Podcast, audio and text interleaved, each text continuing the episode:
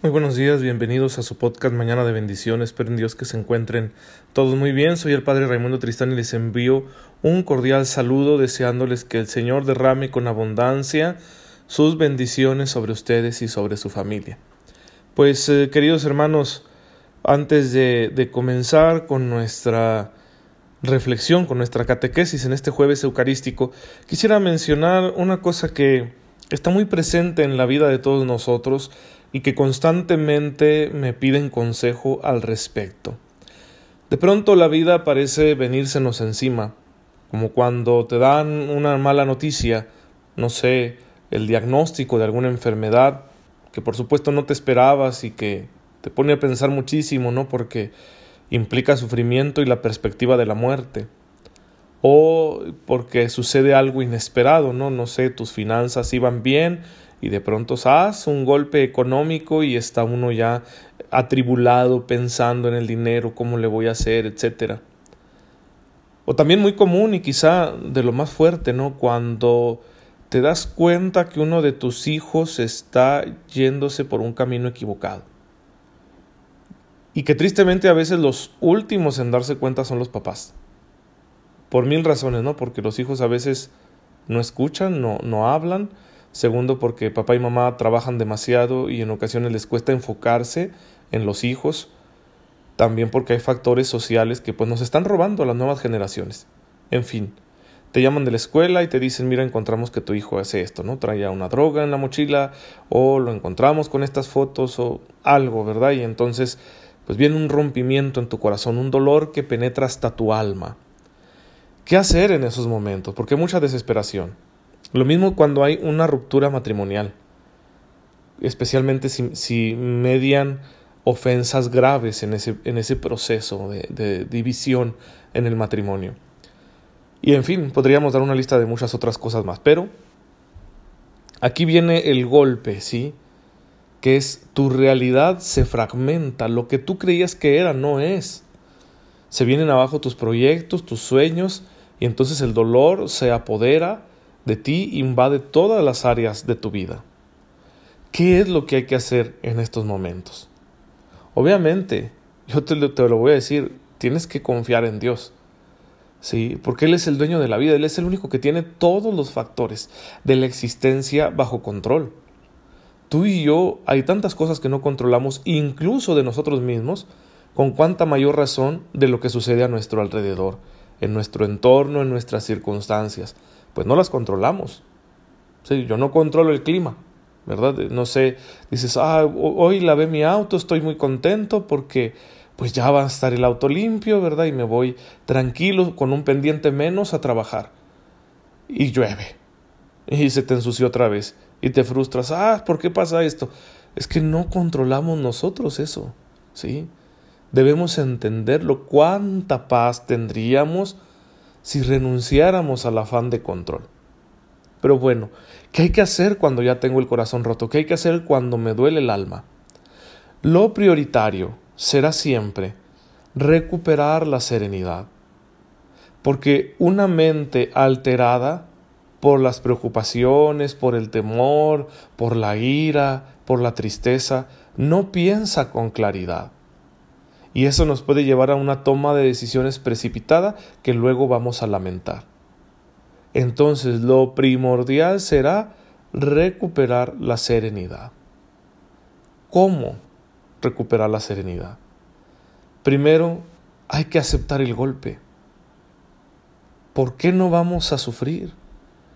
Puedes leerte el libro de Job y lo vas a entender. El Señor me lo dio, el Señor me lo quitó, bendito sea el nombre del Señor. Si recibimos de Dios los bienes, ¿por qué no vamos a recibir los males? Entonces, ¿por qué no? También tú y yo podemos sufrir. Qué casualidad que otros sufran y yo no. somos frágiles y Dios en su plan puede tener previsto que pasemos por algunos malos momentos. Así que acostúmbrate a la sensación de estar padeciendo, ¿sí? Y trata de no hacer un drama. Es comprensible cuando alguien hace un drama, pero trata de no hacerlo, porque aquello solo va a complicar la situación y va a afectar incluso a otros que ni siquiera tienen vela en el entierro, ¿sí? Es decir, que no tienen culpa de lo que te está pasando. Bien, entonces primero trata de recuperar la serenidad aceptando sentir el dolor del momento. Vive ese dolor. Y puedes encontrarle un valor, un significado muy grande. Únelo a los méritos de la pasión de Jesucristo nuestro Señor. Ofrécelo al Padre y decir, Padre, yo quiero amarte también en medio del dolor. Y entonces habrá un valor muy positivo en esa prueba que tú estás pasando. Por lo tanto, segundo paso, tienes que orar. Tienes que orar, tienes que humillarte ante el Señor y decirle, Señor mío, yo no comprendo esto, yo no lo quiero en mi vida. Y no lo entiendo y me hace padecer y no comprendo por qué tú lo permites. Pero aquí estoy, Señor. Tú sabes más que yo y tú me amas siempre más. Así que confío en que me darás la gracia de salir adelante, de levantarme de esta caída. Y efectivamente, cuando tú confías al Señor en la oración lo que te está pasando, Él entra en ti y te va a dar muchos frutos. Primero, te va a dar una nueva visión de las cosas, una nueva perspectiva. Segundo, va a aliviar tu corazón con su divino consuelo. Y tercero, te va a impulsar para que hagas lo que tengas que hacer y puedas aliviar esa situación. Tercer paso, tienes que saber esperar. Tienes que darle tiempo al tiempo. Si las cosas no se arreglan instantáneamente. Claro, Dios puede hacerte un milagro, pero de ordinario Él tiene más bien un camino para restaurarte después de esa prueba dolorosa. Así que tienes que aprender a esperar.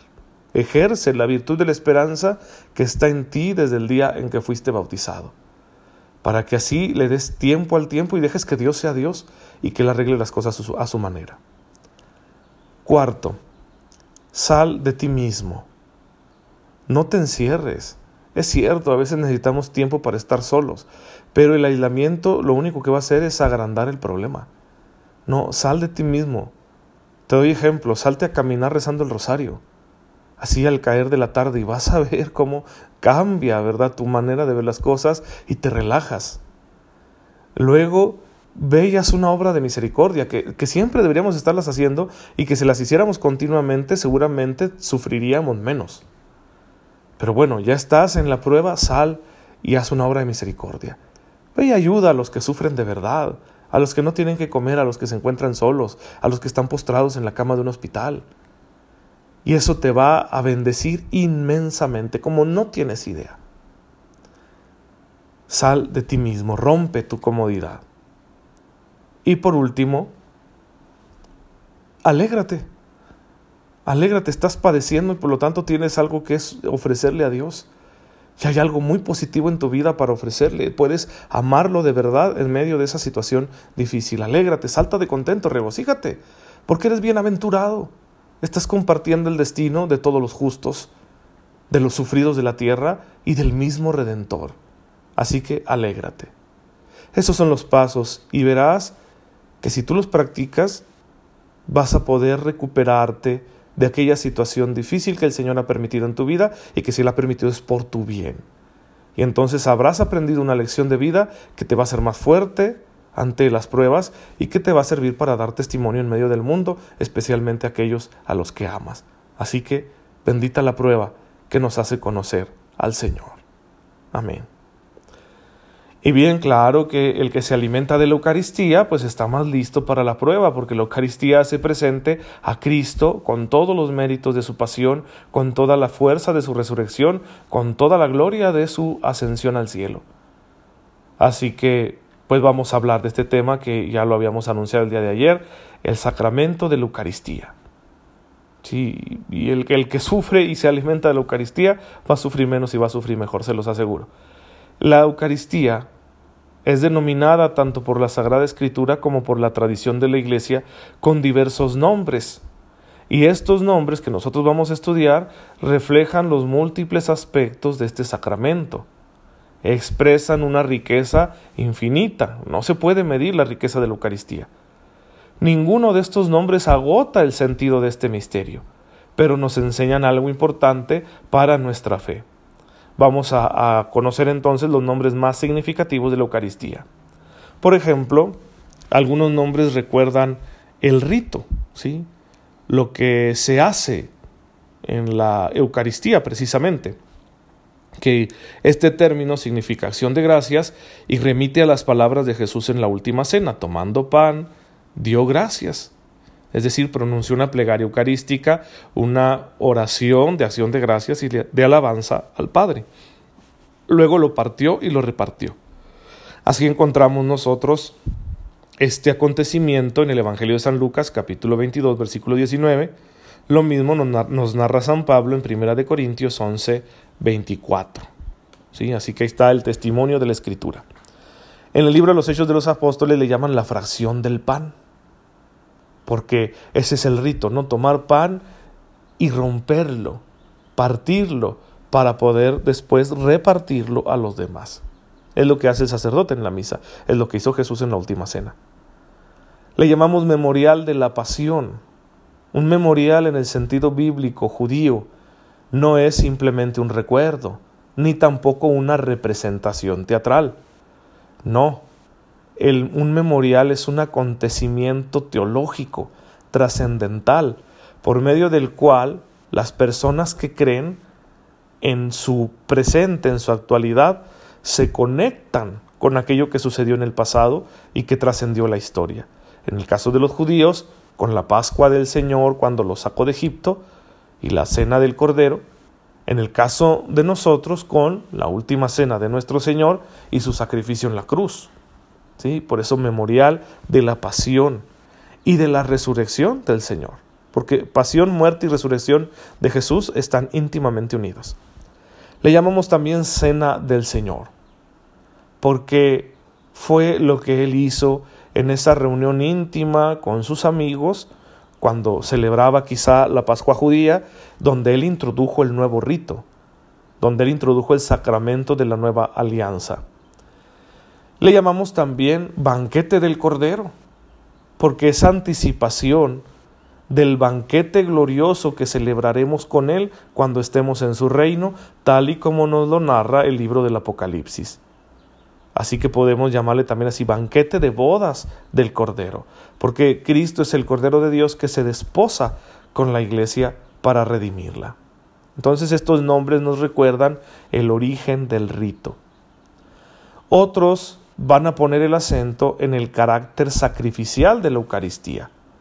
Ya se los había mencionado, si la Eucaristía es sacramento de la cruz de Cristo y la cruz de Cristo es sacrificio redentor, entonces la Eucaristía es sacrificio. Porque actualiza, porque hace presente el único sacrificio salvífico de Jesucristo. Pero eso lo convierte en un sacrificio incruento. El sacrificio de la cruz es un sacrificio cruento, porque implica la muerte de un ser humano. El sacrificio eucarístico es incruento porque se realiza sacramentalmente mediante la consagración de las especies eucarísticas que son el pan y el vino. Es un sacrificio de reconciliación y de alabanza. Por eso le llamamos santo sacrificio, santo sacrificio de la misa, sacramento del altar y hostia.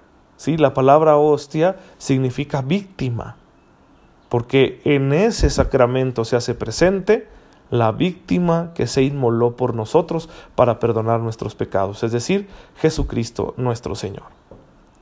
Otros nombres intentarán expresar la realidad de la presencia de Cristo bajo esas especies consagradas. Por eso le llamamos también sacramento del cuerpo de las, y de la sangre de Cristo, pan del cielo, que es un, un término que Jesús utiliza en ese discurso que nos recuerda San Juan en el capítulo sexto de su Evangelio.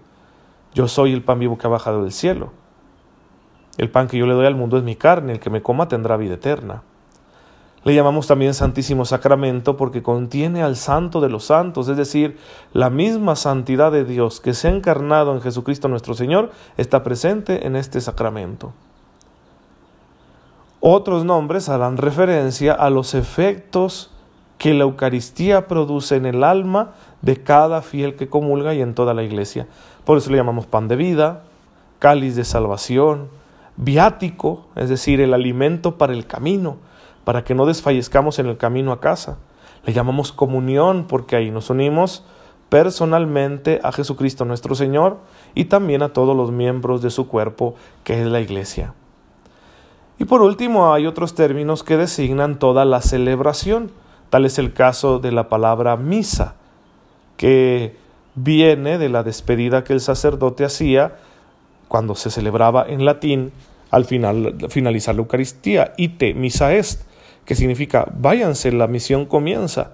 Así que de ahí viene el término misa. Todos estos nombres pues nos dan a conocer algún aspecto de este sacramento y los vamos a ir analizando eh, detenidamente en los siguientes episodios. Padre bendito seas, porque nos muestras tu amor y tu fidelidad en medio de la prueba y nos enseñas a afrontarla con dignidad y con esperanza en el nombre de tu Hijo Jesucristo, el cual ha querido quedarse presente con nosotros en el sacramento de la Eucaristía para, otorgarlos todos, para otorgarnos todos los beneficios de su redención. Te damos gracias, Señor, por este misterio y te pedimos nos concedas vivirlo en plenitud. Tú que vives y reinas por los siglos de los siglos. Amén.